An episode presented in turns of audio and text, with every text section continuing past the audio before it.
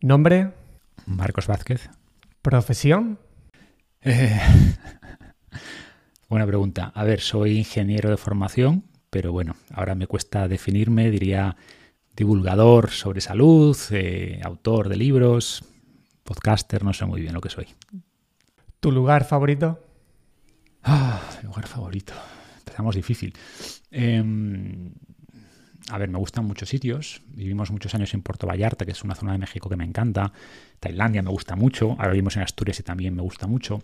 Creo que lo bonito es ser capaz de disfrutar donde estés, ¿no? Creo que tengo la capacidad de ver lo bueno, lo positivo en el lugar en el que esté en cada momento. Pero bueno, esos serían unos buenos sitios. ¿Tu canción preferida? ¿O un grupo favorito? Nunca he sido súper fanático. O sea, me gusta la música, pero no he sido así súper fanático de ningún grupo en concreto. No te sabría decir la verdad. ¿Tu mejor hábito? Quizás ser capaz de disfrutar el ejercicio, ¿no? Que no es fácil. A mucha gente le sigue costando, aunque lo repita durante años. Y a mí personalmente ese espacio de ejercicio donde estoy conmigo mismo es como mi momento de calma, de tranquilidad. Y poder disfrutar algo que aporta tantos beneficios, pues creo que es uno de los mejores hábitos, ¿no? Una cosa que estás aprendiendo. Me estoy intentando meter en todo este mundo de la inteligencia artificial, que por un lado me parece apasionante desde el punto de vista de cómo funciona y la transformación social que puede producir, y que luego además creo que es muy útil a nivel ya más personal o del negocio, ¿no? ¿Un libro que recomiendes? Además de los míos... Es muy difícil porque esto para mí es como, recomiéndame un medicamento. Bueno, depende qué problema tienes, ¿no? O sea, a mí me gusta este concepto de la terapia literaria. Es decir, oye, ¿qué problema tienes? ¿Qué te interesa? Y en función de eso te podría recomendar algo más. Pero bueno, me gustan los libros que ayudan a entendernos, ¿no? A entender el universo, a entender el mundo o las sociedades, a entendernos a nosotros. Entonces, por eso me gusta, empezando por el universo, libros, pues, o te voy a decir autores más general. Los Stephen Hawking, me acuerdo cuando leí Una breve historia del tiempo, A Brief History of Time, cuando tenía 17, 18 años y me cambió mucho la forma de ver el universo. Carl Sagan, era súper fan de Carl Sagan. A nivel más de sociedades, mundo, Jared Diamond, a nivel Steven Pinker también, o a nivel de autoconocimiento, Daniel Kahneman. Iría por ahí, ¿no? Ese tipo de autores creo que son libros que todo el mundo debería leer. ¿Y una frase que te inspire o te defina? Me gusta esta, creo que es de Robert Heinlein, que dice esto de que cuando uno enseña, dos aprenden. Me parece muy, muy cierto y muy valioso. Hola, soy José Luis Serrano y te doy la bienvenida al podcast de EduHacking. En esta ocasión tenemos como invitado a Marcos Vázquez, creador del blog y el podcast Fitness Revolucionario, autor de libros como Saludable Mente, Hábitos para optimizar tu cerebro y mejorar tu salud a cualquier edad, Fitness Revolucionario, Lecciones ancestrales para una salud salvaje o Vive más, reduce tu edad biológica y aumenta tu vitalidad, publicado hace escasos meses. En su web fitnessrevolucionario.com, dejo el enlace en las notas del episodio, podrás encontrar también planes concretos para mejorar tu salud y tu cuerpo. Ejemplos de estos programas son El Plan Revolucionario, Desencadenado, Efecto Kettlebells o Guerrera Espartana. Marcos es probablemente el divulgador de salud más importante de habla hispana. Más de 1 millón de suscriptores en su newsletter o sus miles de seguidores en redes como Instagram, Twitter, X o Facebook, así lo evidencia. Su enfoque complejo y global de la salud le ha permitido aprender de multitud de áreas de conocimiento. Una prueba de esto es que es autor del libro Invicto, Logra más, sufre menos, una especie de programa que te permite afrontar procesos de cambio y orientar tu propia filosofía de vida con claridad, determinación y disciplina.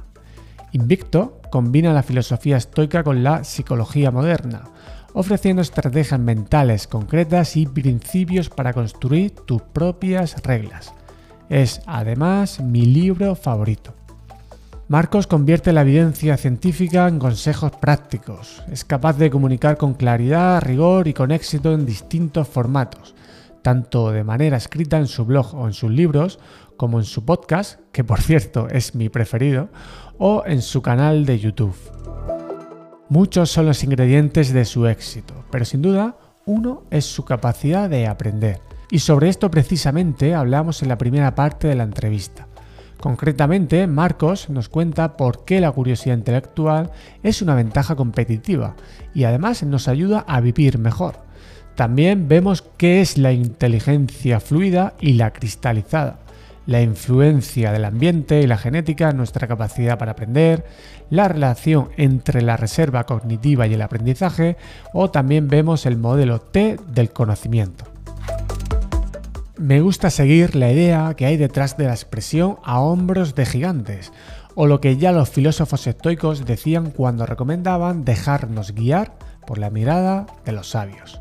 Para miles de personas, incluido el que habla, Marcos es un modelo del que aprender, no solo por el contenido que crea y comparte, sino por la forma en que lo hace.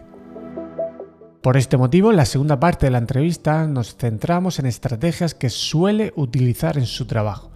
Concretamente nos cuenta las claves de su proceso creativo, cómo organiza el conocimiento, estrategias para escribir mejor, su opinión sobre el papel de la inteligencia artificial en la creación de contenido y otros aspectos más personales como la gestión de las críticas, la autoexigencia o el perfeccionismo. Como habrás podido comprobar, siento profunda admiración por su labor. Espero que los mensajes que escucharás en esta entrevista te inspiren y comprendas que aprender es un superpoder.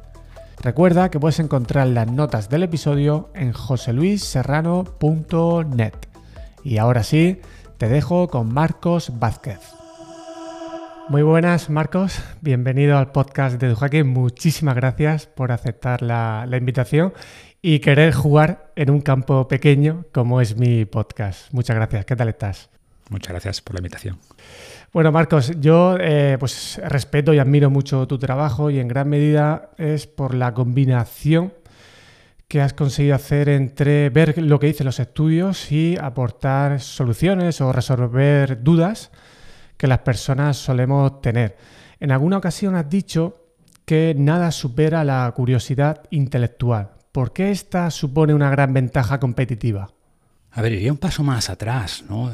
Si partimos de la premisa de que si nuestra sociedad es mucho más avanzada de lo que era hace tan solo unos pocos siglos y si vivimos mucho más que antes y muere mucha menos gente por, yo qué sé, mortalidad infantil, por plagas, por hambrunas, por desastres naturales, es porque tenemos más conocimiento que antes, porque ha habido personas que gracias a esa curiosidad han descubierto cosas que nos han beneficiado a todos, ¿no?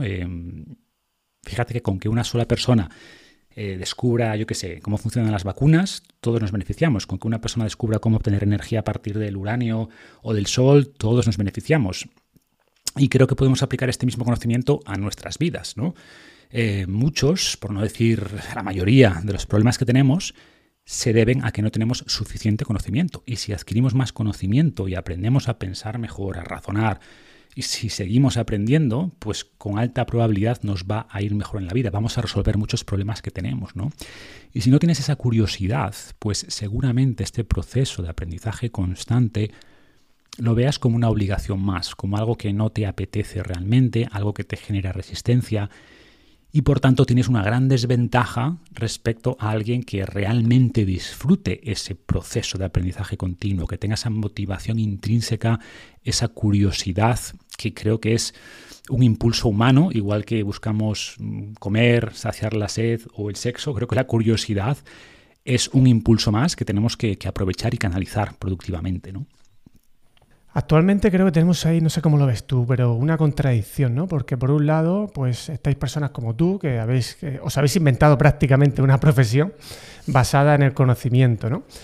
Y esto quiere decir que hay un interés de las personas por aprender. Pero luego, de otro lado, y yo como profesor aquí en la universidad lo veo con los jóvenes, parece que hay un déficit por querer aprender y algo exagerado por querer certificar. ¿Cómo valoras esta situación? ¿Crees que hay un déficit de curiosidad por aprender? ¿Va por edades? A ver, creo que sí. Y no voy a demonizar los jóvenes actuales porque creo que siempre ha sido así. Yo lo percibo así siempre, ¿no? Y es paradójico porque Internet nos ha dado acceso a la mejor información sobre casi cualquier materia. Antes teníamos la excusa de que, bueno, para estudiar y aprender había que ir a la universidad, había... Hoy no, o sea, hoy puedes hacer gratis cursos de las mejores universidades del mundo, de Harvard, de Stanford, gratis. Yo he hecho muchos de estas universidades y sin embargo la mayoría de personas no aprovechan todo ese potencial, ¿no? Y el motivo es que el factor limitante ahora mismo no es la información, como digo, sino es ese deseo de aprender, es la curiosidad, como decíamos en la pregunta anterior, ¿no? Tenemos ahora, pues eso, la capacidad de estructurar, de diseñar nuestro propio plan de estudios sobre las cosas que más nos interesan y en general pues perdemos mucho tiempo en cosas de poco valor. Y esta es la paradoja, ¿no? Que toda esta información que aporta Internet pues a muchas personas les genera más distracción, infoxicación, más confusión. Si no tienes pensamiento crítico, más información seguramente no te dé más claridad, sino más confusión, pero las personas que son capaces de separar un poco el trigo de la paja y que tienen esa curiosidad, pues claro, Internet es ahora una fuente de conocimiento brutal, que mucha gente está aprovechando, pero te diría que me incluyo, somos unos pocos los que estamos sacando partido de toda esta riqueza de información y de conocimiento que tenemos ahora al alcance de la mano. En tus libros has hablado de la inteligencia fluida y la cristalizada, ¿no? Y bueno, también me interesa que nos puedas contar en qué consiste cada una, pero decía que también me interesa que nos des tu valoración, conforme has visto lo que dicen los estudios y demás, del peso que tiene la genética y del ambiente en el desarrollo de la inteligencia y, por ejemplo, en la habilidad de aprender también. Pues vamos primero a la definición, ¿no? Hay muchas clasificaciones de la inteligencia, pero una que se usa mucho es dividir o separar entre inteligencia fluida y cristalizada. La inteligencia fluida está más relacionada con aspectos como el razonamiento lógico, la habilidad puramente matemática, la percepción espacial, ¿no? La fluidez verbal, ese tipo de cosas. Y esta inteligencia tiene un componente genético alto. Algunos estudios apuntan a que un 50% o más depende de los genes o es heredable, ¿no? Pero es verdad que para desarrollarse en todo su potencial, pues debemos exponernos a suficientes estímulos, sobre todo durante la infancia, juventud, esa ventana de oportunidad, donde nuestro cerebro es mucho más plástico, digamos, mucho más moldeable, ¿no? Por otra parte, esa inteligencia cristalizada sería la capacidad que tenemos de conectar nueva información con el conocimiento que teníamos antes, la capacidad de reconocer patrones, de encontrar analogías, de explicar cosas con claridad. Yo lo llamo una especie de cimiento mental que vamos desarrollando a medida que ganamos experiencia, que ganamos edad y que aporta de alguna manera solidez a todo lo que vayamos poniendo encima gracias a esa inteligencia más fluida, ¿no? Digo en mi libro Saludable Mente que aquí reside la neurobiología de la sabiduría. Y por supuesto, tiene un componente genético, o sea, no hay nada que se escape a los genes, pero es mucho menor, o sea, tiene mucho más que ver con la capacidad que tengamos, las ganas que tengamos de exponernos a nuevas ideas, a nuevos datos, con esa curiosidad que decíamos antes, también con prestar atención a las cosas que ocurren, a buscar esos paralelismos, esas conexiones, esos patrones, va por ahí, ¿no? Entonces, como decía, la inteligencia fluida está más definida por los genes. Se puede mejorar, por supuesto, pero todos lo vemos. Hay gente que es más rápida mentalmente que otras personas. Tenemos más capacidad de usar esa curiosidad para ir moldeando esa inteligencia cristalizada. Y ambas son muy importantes. Además, la ventaja es que la inteligencia fluida se reduce más rápido con la edad. Perdemos rapidez, pero la inteligencia cristalizada la podemos seguir elevando toda la vida, ¿no? Esto de que con el tiempo nos volvemos más lentos mentalmente, pero más sabios. Tenemos mayor perspectiva sobre la vida y, por tanto, creo que tenemos que lograr equilibrar esas dos inteligencias. Has hablado alguna vez del modelo T y ofreces la metáfora del zorro y el erizo. Y alguna vez te he escuchado decir que tu especialidad es tu generalidad. Cuéntanos, ¿qué es esto del modelo T? Pues el modelo T del conocimiento, o sea, T viene de la forma de la letra, ¿no? Que tiene arriba una parte más ancha y luego un palito profundo, y se refiere a la importancia de tener un conocimiento generalista, ¿no? Digamos que la sociedad nos impulsa a ser muy especialistas, a especializarnos, a estudiar el máster y cada vez vemos gente más especializada en campos cada vez más estrechos. Y ojo, eso está bien, por eso está el palito, ¿no? Esa idea de saber mucho de una cosa es bueno, pero no nos olvidemos de saber un poco de mucho. Decía Huxley, creo que era, decía esto de que tenemos que saber un poco de mucho y mucho de un poco, ¿no? O sea, saber ser muy buenos o tener un conocimiento profundo sobre una materia, pero a su vez tener un poco de conocimiento sobre muchas cosas. Y de ahí viene este concepto del modelo T. O me gusta esta idea de que si solo te especializas en algo, tienes que competir con mucha gente que es muy buena en eso, pero si desarrollas, aparte de cierta especialidad, quizás no tan profunda en un tema, pero luego lo combinas con otras 2 o 3 materias donde aprendes suficiente, pues esa combinación puede ser mucho más interesante, incluso encontrar mejor tu sitio en el mercado que intentar únicamente especializarte en un tema.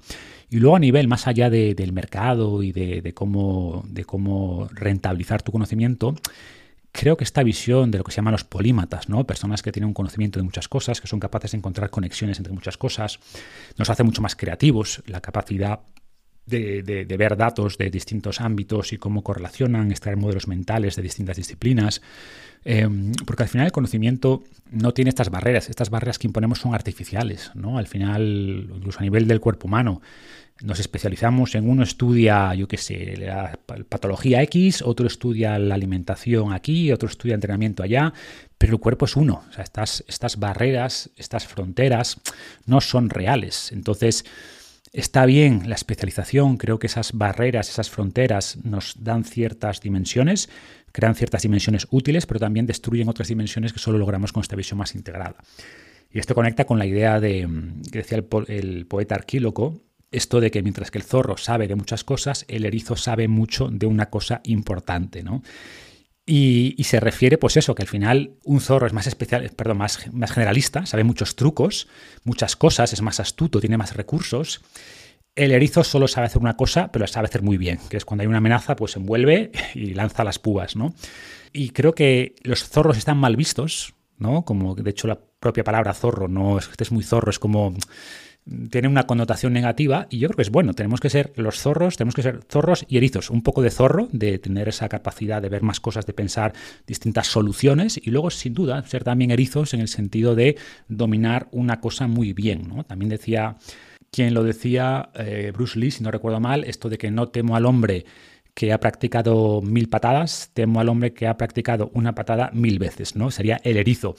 Bueno, pues yo creo que lo mejor es una patada, haberla practicado 1000 veces, pero también tener distintos tipos de técnicas para distintas soluciones, ¿no? Como dicen, si solo tienes un martillo, verás la vida como clavos, y si tienes una caja de herramientas más amplia, seguramente seas capaz de pensar más como un zorro y encontrar la mejor solución para la situación en la que te enfrentes, ¿no? Sí, es genial. Y seguramente según el momento vital en el que nos encontremos, claro, pues haya que apuntar más en una dirección que en otra, ¿no? Claro. Hablas mucho de que el aprendizaje, de que aprender es un superpoder, ¿no? Me encantó cuando leí eso. Pero además de adaptarnos al mundo actual e incluso pues, a nivel profesional, también tiene un impacto alto en nuestra salud y, bueno, pues en tu libro Vive Más, pues ahí lo comentas, hablas del concepto reserva cognitiva. ¿Qué influencia tiene el aprendizaje con este concepto y para qué nos puede servir? Sí.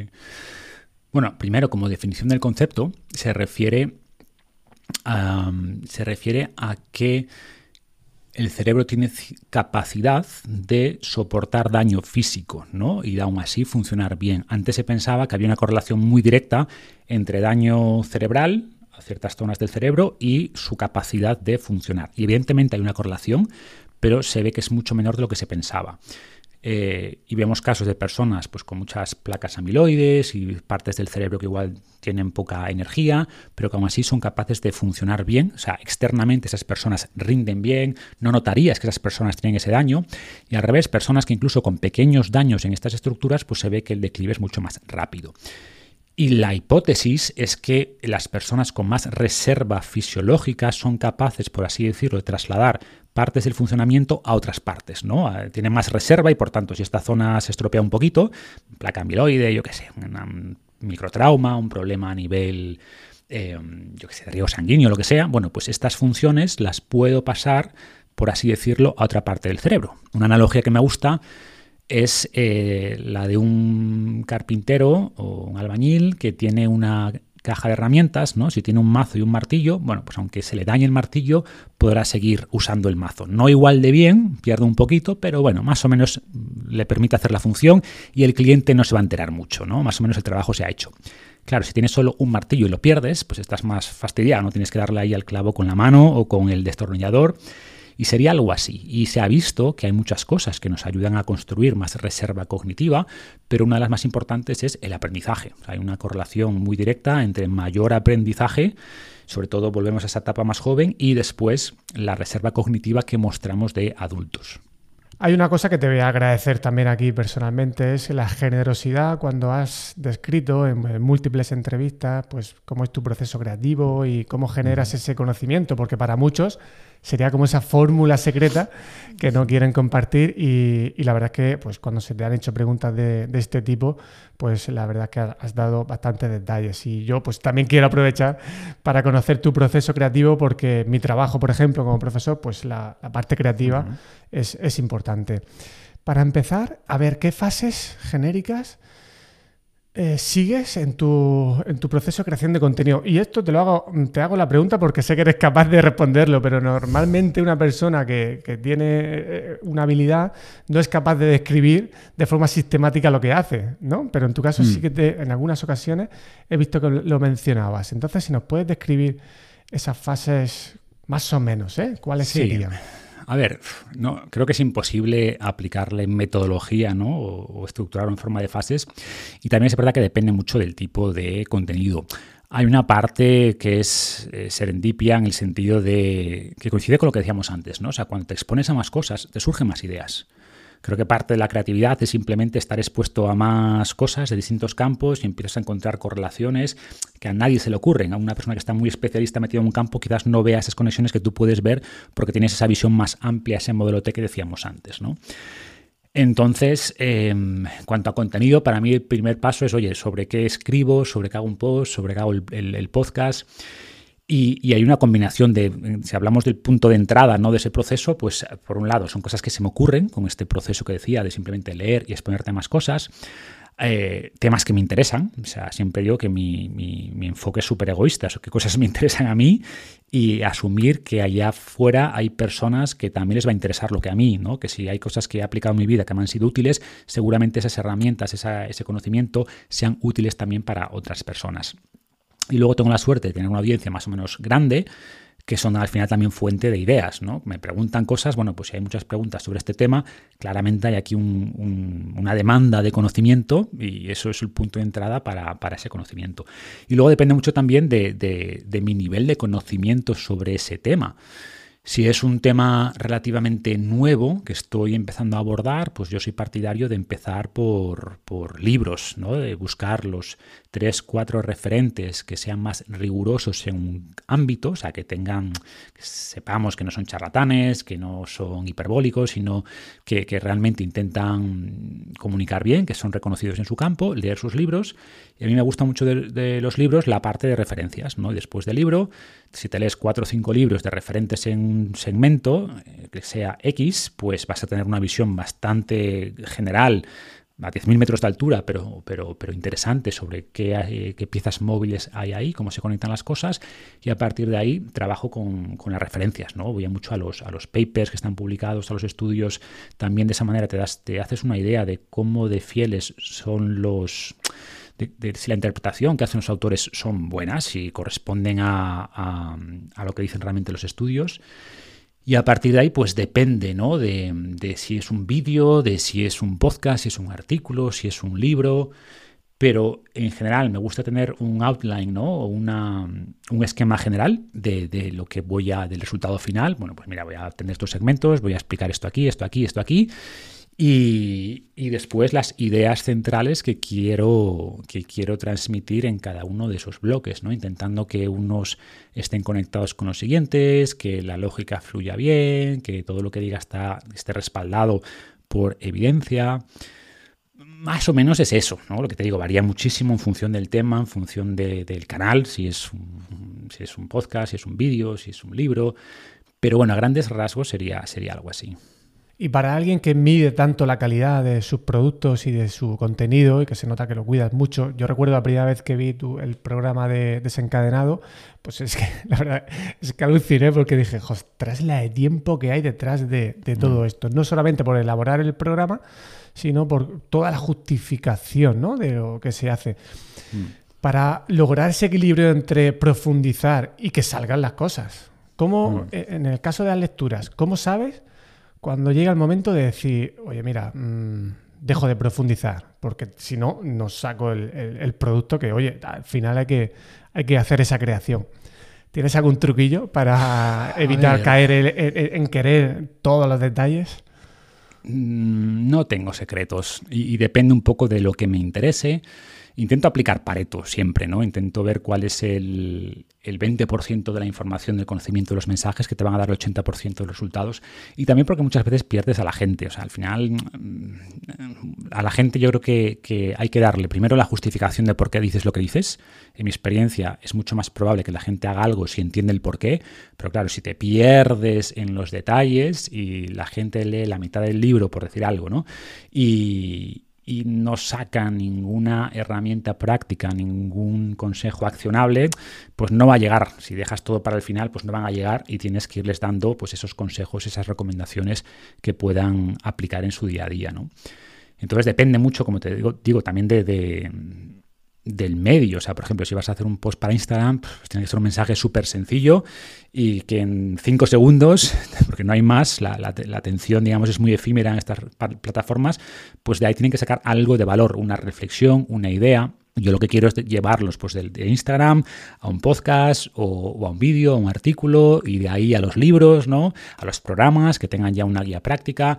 Y tienes que adaptarte un poco a los medios, pues es distinto cuando vivíamos en el mundo de los blogs hace 10 años, ahora que es el mundo de las redes sociales y los mensajes tienen que ser distintos y no puedes profundizar mucho en redes sociales, pero tienes que ver cómo llevas a las personas después a una plataforma donde realmente puedas profundizar mucho más, pero sin ser académico. O sea, creo que el problema hay una brecha muy importante entre el mundo académico y el mundo real, y es una pena, ¿no? Pero yo intento pues un poco hacer de puente entre estos dos mundos. O sea, que realmente la información que dé sea o esté basada en evidencia científica, en el trabajo de los investigadores, que es fundamental, pero estos investigadores, por la forma de pensar, de escribir, de sintetizar, no llegan al común de los mortales, ¿no? Y por tanto, todo ese conocimiento se queda en la academia y tiene poca utilidad práctica, ¿no? Pues que tengan más papers publicados, pero a mí me interesa mucho, como digo, construir un puente entre estos dos ámbitos, el mundo de la academia, del conocimiento, pero después resumirlo, sintetizarlo para que la gente entienda los puntos principales de ese conocimiento y sobre todo sepa cómo aplicarlo, cómo convertirlo en acciones que de alguna manera van a ser útiles en su vida. Esta estrategia que comentabas de conectar tu propio contenido de un lado para otro, a ver, yo la he visto hacer a muchas personas y siempre da la sensación como de, pues, esa publicidad que se está metiendo uno mismo, pero en tu caso, y no por hacerte la pelota porque si no, no te lo diría, pero lo haces muy bien porque de verdad que hay una conexión real y a la persona le ayuda. Es decir, y esto, esa línea es muy fina entre querer meter publicidad o querer ayudarte de verdad con otras cosas que he creado. Yo creo que es algo que la verdad es que tiene bastante mérito, porque si no parece que estamos intentando engañar a las personas y en tu caso pues no al menos yo lo veo así, ¿eh? La creación de analogías, ejemplos y demás. De hecho, ya en el ratito que llevamos hablando, has sido capaz de ir soltando varias. ¿Eso es algo que tú has practicado o lo trabajas de manera específica?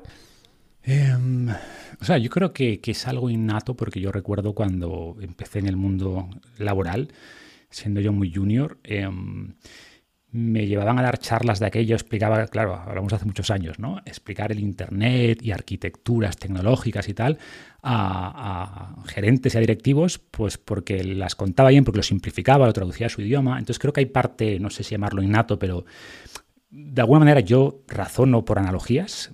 Bueno, yo y todo el mundo. O sea, se ha demostrado que la mejor forma de abordar un tema nuevo es si eres capaz de conectarlo con cosas que ya sabes, ¿no?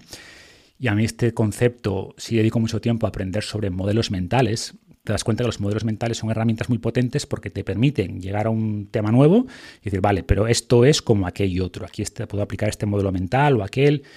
Entonces me ayuda mucho razonar así, me ayuda a entender las cosas y soy consciente de que después cuando las explico de esta manera, pues también ayudan a la gente a entenderlas, ¿no?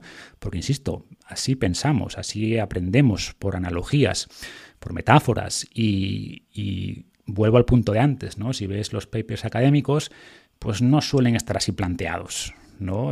Mucha gente sufre de la llamada maldición del experto, en el sentido de que tienes tal nivel de conocimiento que no te puedes imaginar, no te puedes poner en la cabeza de alguien que no tiene ese conocimiento. Y yo siempre intento ponerme ahí, con más o menos éxito, pero intento pensar, oye, pensemos en el Marcos Vázquez que no tenía ni idea de esto. ¿Cómo le gustaría abordar esto? ¿Cómo le gustaría que se lo explicaran? Y intento aplicar eso a mis programas, a mis libros, ¿no? Partiendo de la base de que no sabes de esto, cómo te puedo un poco meter en este mundo y darte información que está simplificada, pero que es rigurosa, que también ahí está ese equilibrio, ¿no? Evidentemente, cuanto más simplifiques las cosas y hagas analogías más simplistas, pues vas a perder cierta rigurosidad, pero si intentas darles el conocimiento tal cual, sin ninguna analogía, ningún enganche al que pueden decir, ah, sí, esto lo entiendo por aquí, pues no se van a enterar de nada, ¿no? Entonces es buscar ese equilibrio y volviendo a tu pregunta, pues creo que en parte es innato, pero que también lo he trabajado mucho, ¿no? Y siempre que pienso cómo trasladar este conocimiento, pues pienso en cuáles son las mejores analogías y luego muchas veces los mensajes que lanzo en redes sociales no dejan de ser pruebas de esto, ¿no? Pruebo estas cosas y veo cómo responde la gente. Cuando veo que una analogía engancha, digo, ah, esta me gusta, pues me la quedo. Cuando veo otra analogía, otra metáfora, veo que no tiene mucho éxito, digo, bueno, vale, se ve que esta no es tan buena, ¿no? Entonces también esos mensajes más cortos de redes sociales me ayudan también a ir refinando esas ideas, esas metáforas, esas formas de comunicar y luego, pues evidentemente, voy usando más aquellas que funcionan mejor. Una estrategia de selección artificial en este caso. No pongo ideas, las que funcionan mejor las que me las quedo y las uso y las que no, bueno, pues ahí se quedan. A la hora de capturar esa información, sobre todo, mejor dicho, de organizar las ideas principales, tus productos no dejan de ser una síntesis, ¿no? de las cosas que a ti más te interesan, pero sé que esto te lo han preguntado varias veces, ¿eh? Pero muchas veces te he escuchado decir que no tienes un sistema muy organizado y definido con la organización.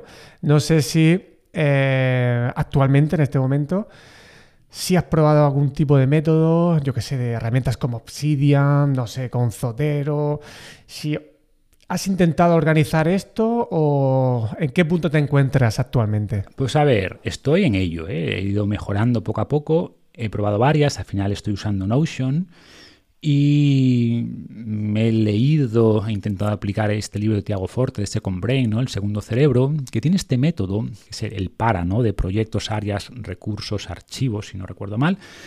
Entonces hago algo así, ¿no? Por un lado, cuáles son los proyectos en los que estoy trabajando y luego tengo algunos cajones desastre, que es cosas que no sé si aplicaré, pero que me parecen interesantes.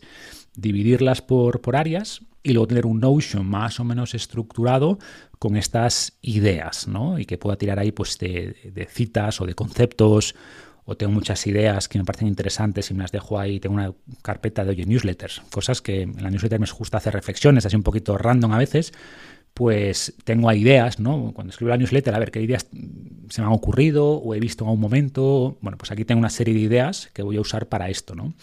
O si estoy escribiendo un libro, pues tengo el outline del libro más o menos y por cada capítulo, pues las ideas, los conceptos que me parecen interesantes, conectados quizás con ideas de otros tipos de contenido. Entonces tengo algo, pero bueno, sigue siendo bastante rudimentario y un poco arcaico y sigo tirando mucho de cabeza, o sea, de cosas que...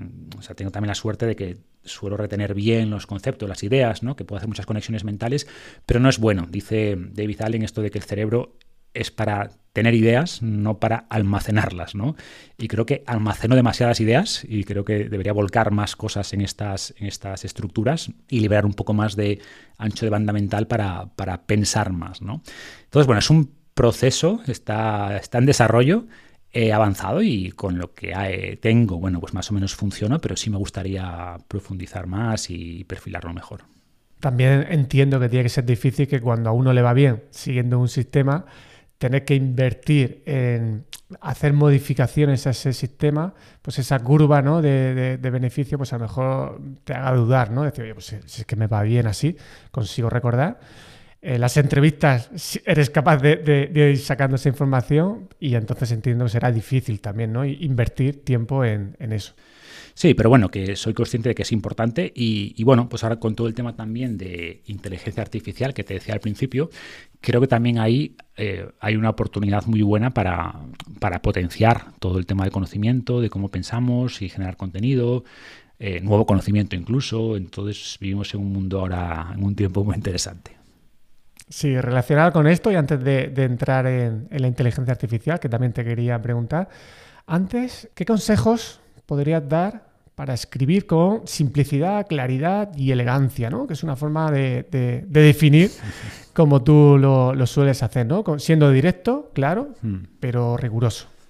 Uf, es complicado. A ver, yo creo que la gente en general escribe bastante mal.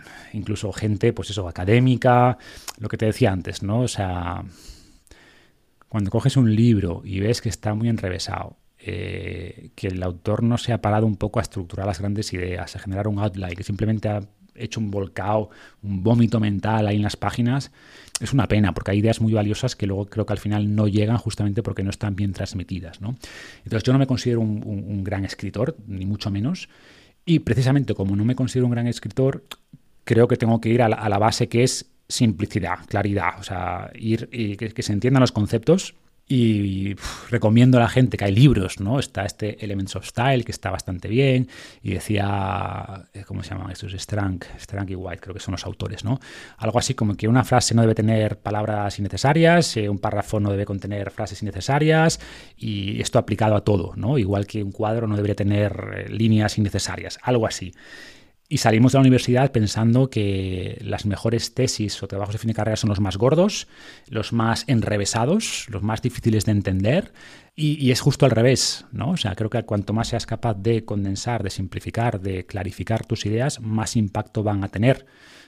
Hago la analogía del cuerpo, cuanta menos grasa, bueno, algo de grasa hace falta, si lo simplificas demasiado pierdes quizás ese tercer componente que decías, que es la elegancia, que no voy a poder explicarlo, pero lo podemos percibir, ¿no? Entonces demasiado sintético que parezca un telegrama, tampoco. Igual que en el cuerpo, si pierdes toda la grasa te mueres, pero que haya más músculo y menos grasa, que haya mucha información por unidad de tiempo. Hay gente que me lo dice, es que en tus podcasts o en tus mensajes todo es útil, ¿no? Si te pierdes, si te desconcentras 30 segundos, te pierdes ideas. Y está hecho así por definición, porque a mí me gusta el contenido de gente que no me hace perder el tiempo, que me da información. Entonces yo intento ser así, que realmente haya una tasa alta de información por unidad de tiempo, evitar cosas que puedan distraer a la gente. Hay muchos párrafos que yo escribo un libro y casi siempre lo que hago es después eliminar. Cuando hice Invicto, quería que fuera un libro sencillo sobre estoicismo y me di cuenta que me había ido a casi 80.000 palabras. Entonces fue un proceso después de eliminar cosas, que después fueron encontrando su sitio.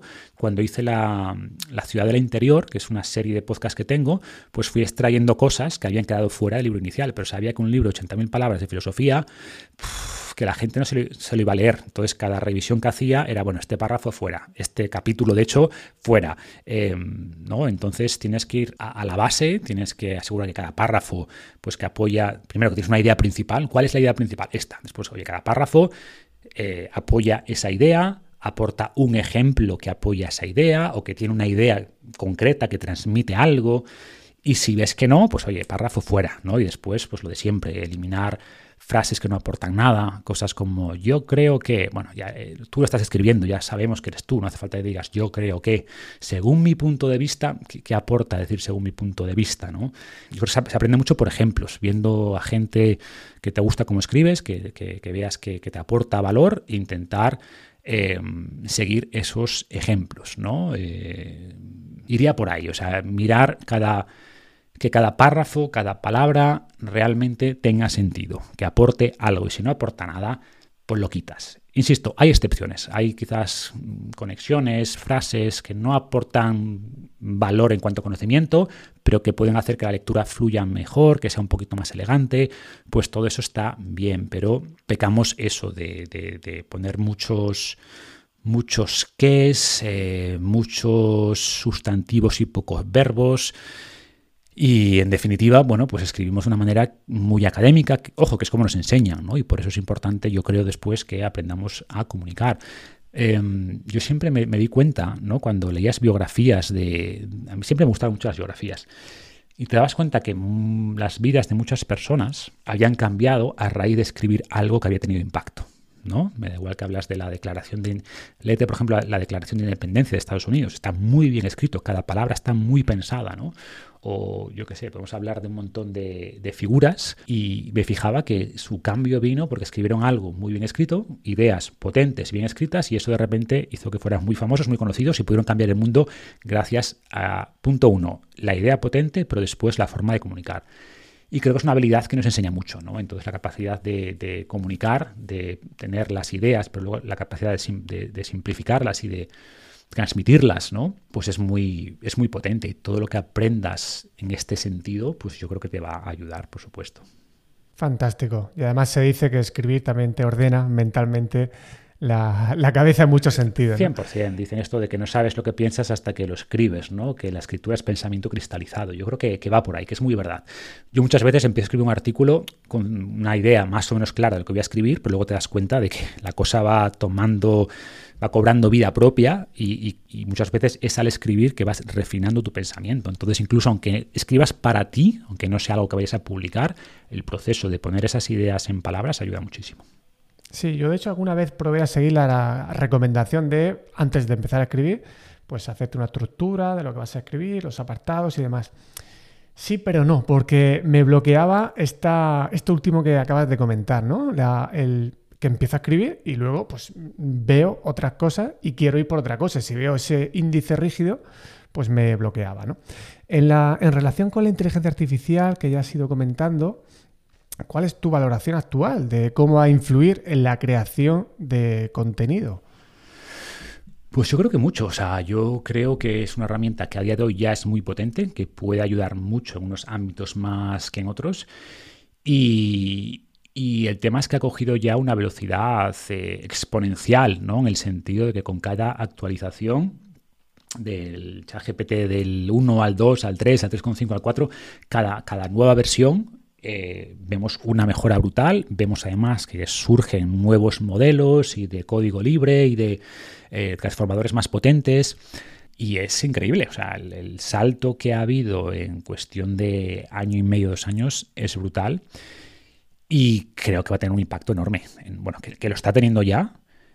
Como siempre, ¿no? Todas estas disrupciones tecnológicas pues tienen una parte buena que nos va a hacer más productivos, más creativos, que vamos a descubrir cosas que no podemos ni imaginar a día de hoy, ¿no? Tenemos una inteligencia que puede eso, ayudarnos a llegar a puntos mentales que incluso nos va a costar entender como humanos, ¿no? Que esto también es peligroso e incluso creo que nos va a hacer cuestionar lo que somos, porque hasta ahora, digamos que no nos importaba que un coche fuera más rápido que nosotros, ¿no? Porque al final no ponemos nuestro valor, el valor de la humanidad en nuestra velocidad. Sin embargo, inteligencia era como nuestro rasgo definitorio. Cuando tenemos máquinas, entre comillas, que son más inteligentes, que piensan mejor, entre comillas, pues creo que es un momento para la humanidad muy, muy interesante. Creo que tiene sus peligros, por supuesto que sí, pero como todo, creo que al final mi opinión sobre todo esto es que una máquina, por mucho que avance, hay ciertas cosas que le va a costar mucho replicar. Pero las personas que trabajen con las máquinas, esa combinación de robot y humano o inteligencia artificial y humano, yo creo que va a ser fundamental, ¿no? Y que no tenemos que tener miedo a estas herramientas, tenemos que aprender a usarlas.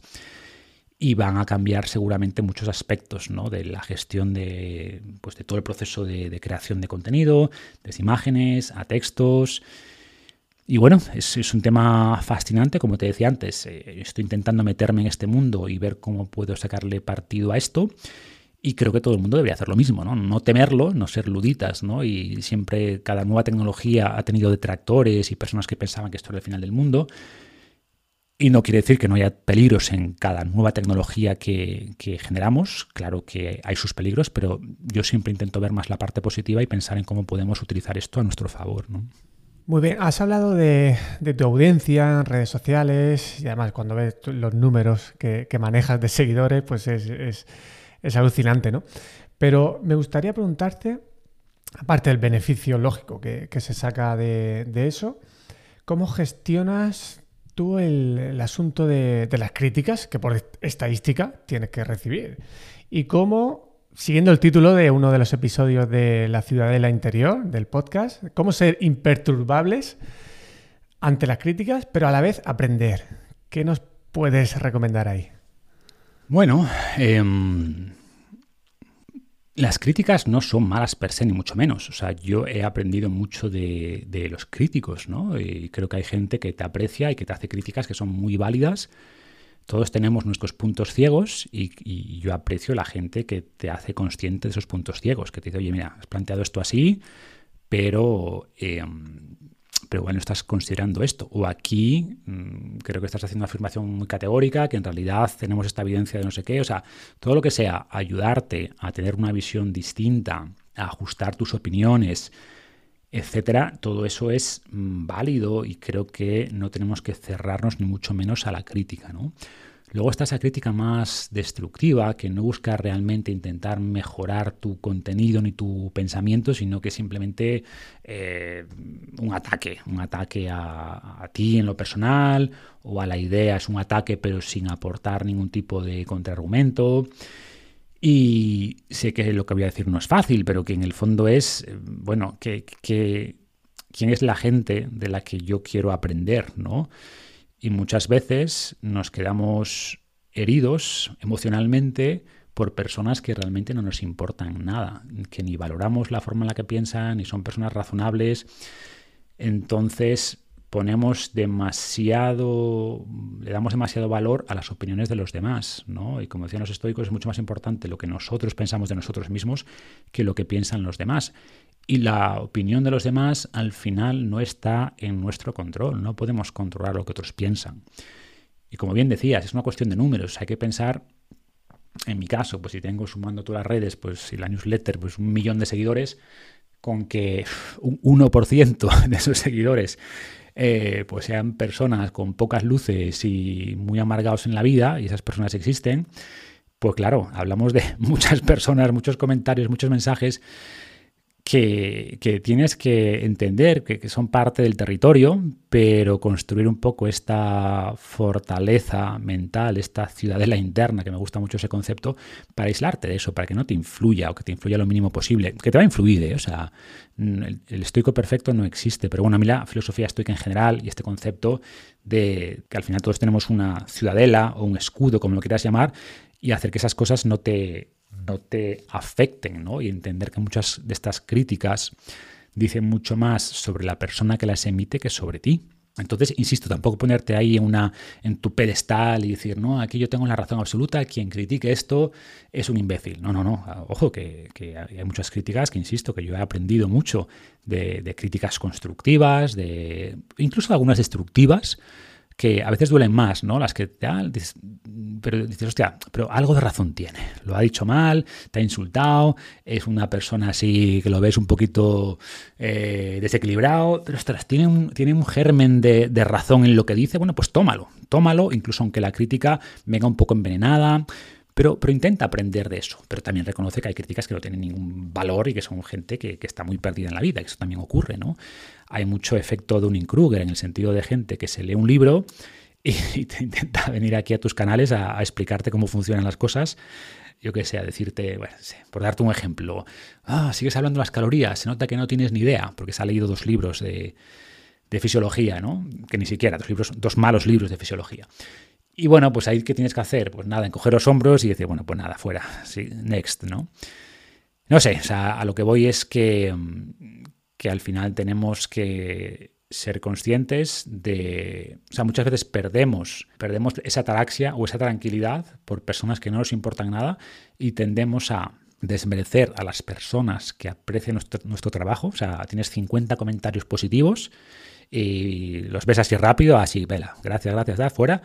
Es uno que es un comentario negativo y ahí pones toda tu energía y te pones a discutir con él, que a mí me pasa, yo soy el primero que ante un comentario negativo o crítico, inicialmente mi tendencia inicial es intentar debatir o educar a esa persona si veo que es rescatable. Y muchas veces me ha ocurrido que esas personas se han dado la vuelta, entre comillas, ¿no? Que han entendido tu punto, que te agradecen, ostras, pues tienes razón.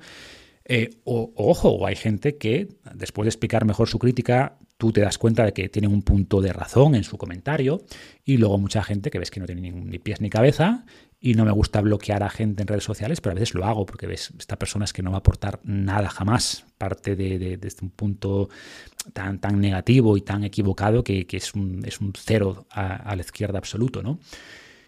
Iría por ahí, o sea, para quien quiera profundizar, tengo ese podcast de La Ciudad del Interior, de cómo ser más imperturbable, ¿no? El arte de que todo te resbale, que a la gente le gustó bastante porque es normal que nos afecten estas cosas, es normal que nos afecten y hay que entenderlo, pero también entender que no podemos dejar que todas esas opiniones externas, pues al final tengan un impacto tan negativo en nuestra calma, en nuestro bienestar emocional. Tienes una frase que no sé si te la leí o la escuché, que dice que nadie ha construido monumentos a los críticos. Entonces yo creo que teniendo eso ahí presente, pues uno ya se vuelve a centrar en su propósito, sí, y sigue su camino. Dentro de esa maravillosa serie de La Ciudadela, y bueno, fíjate, me acabo de enterar que parte, ¿no? Ese contenido pues pudiera ser lo descartado de Invicto, ¿no? Entonces, oye, bendito rescate que has podido hacer, o esa combinación también con Invicto. Hay otro, bueno, hay varios, pero por temas de tiempo me voy a quedar con uno para preguntarte. El tema de la autoexigencia y el perfeccionismo como fuentes de estrés y ansiedad, que estas dos últimas cosas no son lo malo, sino en el fondo es ese elevado perfeccionismo. ¿Cómo gestionas también en tu caso y qué recomendaciones prácticas podrías hacer, más allá de lo que también cuentas ahí en ese episodio? Sí. A ver, por simplificar, yo creo que es un arma de doble filo. O sea, yo creo que esa autoexigencia o esa curiosidad... O sea, yo siempre me he considerado muy autoexigente, ¿no? Y por un lado, agradezco ser así, ser tan curioso, intentar hacer las cosas bien y tal... Pero es verdad que esa autoexigencia pues tiene ese lado negativo, porque al final las cosas nunca están tan bien como tú quieres. Yo era de los que... salía de los exámenes y, claro, mi criterio era sacar un 10, ¿no? Entonces, si yo era consciente de que me había equivocado en algo, mi respuesta era, hostia, que me preguntaban qué tal, mal, porque tal. Si había algo donde yo sabía que no lo había hecho bien, mi respuesta era lo he hecho mal, ¿no? Claro, luego tenía buenas notas, decían, saqué un 8, y cuando luego me di cuenta que la gente decía bien si pensaba que iba a aprobar y mal si pensaban que iba a suspender. Claro, yo partía de otra premisa. Para mí era bien si no encontraba nada donde me hubiera equivocado y mal si encontraba en mi cabeza un error, ¿no? Ese era un poco mi criterio. Y eso lo arrastré mucho tiempo. O sea, bien quiere decir que todo perfecto, y mal, pues es que he encontrado errores en algo que he hecho, que he dicho, lo que sea, ¿no? E insisto, creo que eso tiene una parte positiva, y el primer punto es, pues, ve el lado bueno. Todos los atributos cognitivos tienen algo positivo y algo negativo, casi todos. El lado bueno de esa autoexigencia es que te vas a esforzar más, seguramente te va a ir mejor en la vida. Hay un atributo psicológico de estos rasgos de personalidad que se llama así, conscientiousness en inglés, o responsabilidad en español. Eso, la responsabilidad de que eso esté bien. Y tiene la ventaja de que la responsabilidad se asocia con un montón de efectos positivos en la vida, a nivel laboral, de salud, etcétera, pero es verdad que luego se asocia también con más ansiedad y estrés, ¿no? Entonces, para mí el secreto, si tuviera que resumirlo en una cosa, es tener la capacidad de esforzarte al máximo, ¿no? De aceptar esa autoexigencia, pero después intentar desapegarte del resultado. Esto es algo también muy estoico, ¿no? Es esfuérzate al máximo, es bueno, autoexígete lo que puedas, pero luego ten también autocompasión. Primero, desapégate del resultado. Si tú has hecho tu mejor esfuerzo, ya está, no puedes controlar lo que ocurre después, ¿no? Es la analogía también del arquero de Cicerón. Practica tu arco, estúdialo, construye el mejor arco, pero una vez que ya has tirado la flecha, ya está. Ya la flecha pues llegará o no llegará, puede haber una ráfaga de viento, puede que la manzana o el animal a donde estés apuntando que se mueva, pero tú has hecho todo lo posible, ¿no? Entonces, esta capacidad de esforzarte al máximo y aprovechar esa autoexigencia es bueno. O sea, en general hay una correlación positiva entre esfuerzo y resultados. No es una correlación 1. Te puedes esforzar mucho que no te vaya bien. Te puedes esforzar más o menos, pero que tengas mucha suerte. Pero si no te esfuerzas, si se hace las cosas a medias, es difícil. Mucha suerte tienes que tener para que te vaya bien en la vida, ¿no? Entonces, para mí es ese equilibrio entre esforzarte al máximo, pero después desapegarte del resultado y que sea lo que tenga que ser, y valorarte por las decisiones y por el esfuerzo y no tanto por el resultado final, que muchas veces no depende de ti. ¿Y hay alguna cosa, Marcos, que se te resista y te gustaría lograr? A ver, muchas cosas se me resisten. Que quiera lograr, no sé. Una en la que a lo mejor te has esforzado, ¿no? O que te estés esforzando y veas que no llega a ese resultado, porque aunque podamos hacer ese ejercicio de no fijarnos en el resultado, pero al final, lógicamente, buscamos también esos resultados. No sé si tienes ahí alguna cosa. No te sabría decir. Otra cosa que creo que he mejorado bastante es no plantearme muchos objetivos. O sea, los objetivos que me planteo ahora tienen mucho que ver con... Oye, pues quiero escribir esto, hacer este producto, pero hace años que no tengo objetivos de pues quiero llegar a estos seguidores, quiero llegar a este número de facturación. No, o sea, es mucho más qué me apetece hacer, qué productos quiero poner ahí fuera y por tanto, lo peor que puede pasar es que, bueno, que no la calidad de lo que haces no sea, volvemos a lo al perfeccionismo, no sea tan buena como tú querías, que tardes más en hacer lo que tenías previsto. Pero no hay nada así que diga, quería hacer esto y no puedo. No se me ocurre nada que te pueda decir, la verdad. Muy bien. Y ahora te voy a lanzar una pregunta, que fue lo que leí yo en Vive Más, tu libro, y que me animó a hacerte la entrevista, ¿vale? A lanzarte la invitación. ¿Qué y cuándo fue la última vez que hiciste algo por primera vez? Bueno, pues intento que sea con frecuencia, ¿no? Intento que sea con frecuencia. Así más reciente, bueno, además de que siempre me gusta visitar sitios nuevos y conocer sitios nuevos, hace poquito que fue la primera vez, por ejemplo, que conduje un Lamborghini a 300 por hora ahí en el Jarama, ¿no? Que, bueno, es un regalo que me hicieron. Y, bueno, fue una experiencia bonita, ¿no? Un Lamborghini, nunca había conducido Ferrari, Porsche, me faltaba el Lamborghini, y hacerlo además en un circuito que no hay límite de velocidad y poder ponerlo ahí a 300 por hora, pues bueno, fue una experiencia bonita y una primera vez reciente, ¿no? Muy bien, dejaste la parte racional totalmente abandonada, ¿verdad? Es la idea de esto. Y Marcos, ¿una persona que te gustaría entrevistar en el podcast o haber entrevistado si ha fallecido? ¿Tienes a alguien en mente que tú digas, ostras? Hombre, mucha gente. Me gustaría. O sea, me gustaría, si no hay límites en la pregunta, si es totalmente abierta, pues me encantaría haberme sentado ahí con Marco Aurelio cuando estaba haciendo sus meditaciones, ¿no? A ver cómo pensaba, cómo era en realidad más reciente. Pues tengo mucho respeto también por gente como Ramón y Cajal, ¿no? Que leí cuando escribí el libro Saludable Mente, pues leí varias biografías de él y me parece una figura enorme, con poco reconocimiento, la verdad.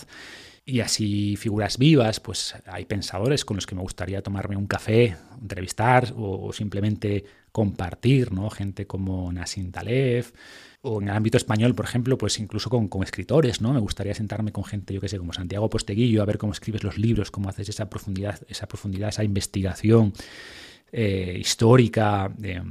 Mucha gente que espero, los que están vivos, espero poco a poco ir hablando con ellos y tener una gran fortuna de sentarme a hablar con gente que admiro mucho y bueno, una parte bonita de lo que hago, de las más bonitas, yo creo, es esa capacidad de poder hablar con gente que respeto y que admiro, ¿no?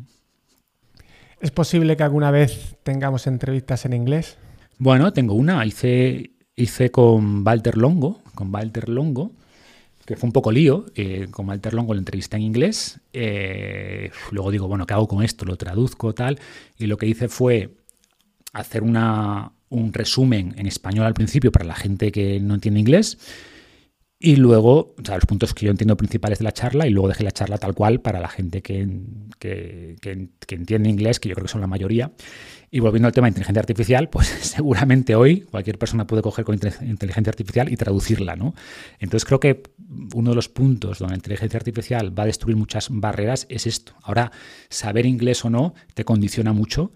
Y seguramente en cuestión de meses, ni siquiera años, pues la gente que maneje estas herramientas va a poder hablar en tiempo real con gente en otros idiomas, en inglés, en chino, en lo que sea, o acceder a material traducido bajo demanda de cualquier idioma, ¿no? Y hay mucha gente que ahora el tema del inglés es un factor limitante que seguramente en muy poco tiempo va a dejar de serlo.